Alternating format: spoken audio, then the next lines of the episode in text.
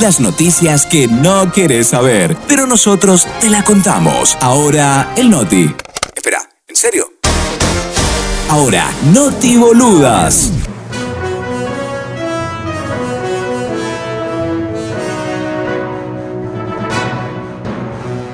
A nadie. A nadie. A nadie. A nadie. A nadie. A nadie.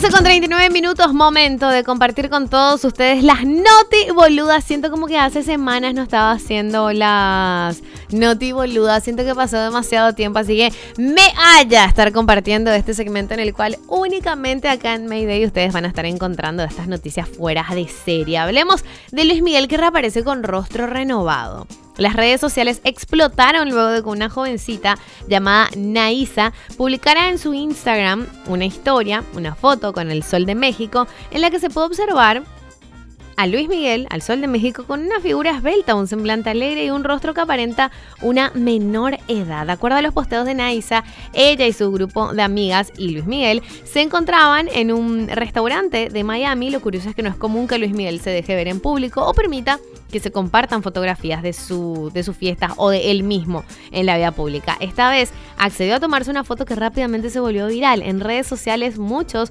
empezaron a debatir sobre si Luis Miguel se sometió o no a una cirugía plástica debido a que su rostro luce bastante impecable y sin arrugas. Chicos, fácilmente se estará aplicando plasma rico en plaquetas, botoxito aquí, botoxito allá, ácido hialurónico y listo, ya está, ya fue. Ahí está.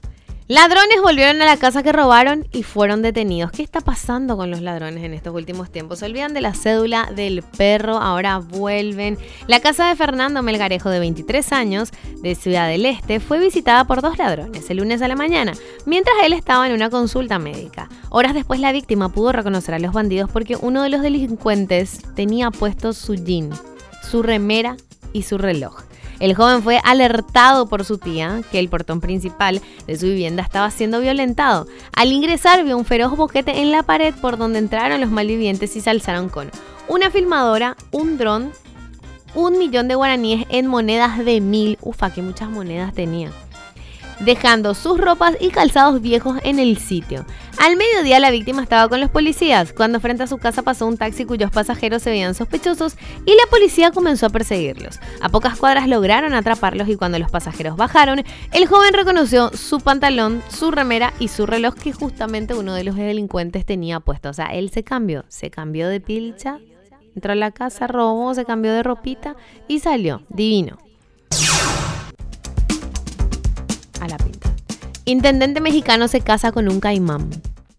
Sí. El intendente de Oaxaca, un pequeño pueblo de México, se casó con su novia caimán en una colorida ceremonia mientras sonaba la música tradicional y los invitados bailaban y le pedían al líder que sellara las nupcias con un beso. Qué fuerte, ¿verdad?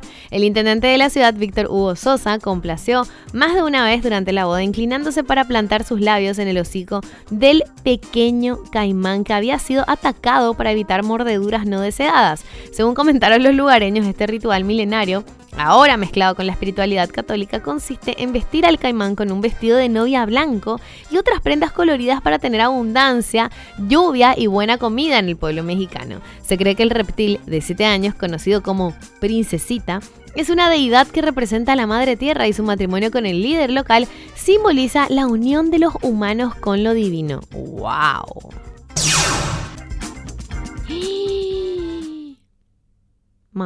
Ena, Paulina Rubio ofrece un concierto y casi nadie va.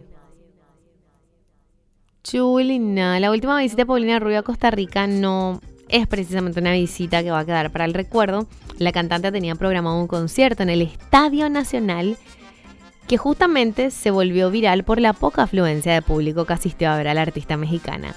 Debido a la poca venta de entradas, la organización decidió regalar entradas y aún así el concierto tuvo que retrasarse una hora al comprobar que el estadio no se estaba llenando como se esperaba tras regalar los boletos. Finalmente Paulina Rubio salió al escenario ante la escasa audiencia y no sabemos si el bajón provocado al ver a tan pocos seguidores hizo que el recital dure tan solo 45 minutos. Chuli, te juro que me da demasiada penita. Pero también, ¿por qué se fue a un estadio? ¿Por qué no hizo así en un lugar más chiquitito? ¿Por qué no cambiaron? ¿Por qué no cambiaron de? Lo que pasa es que son tiempos distintos. La época de estos temas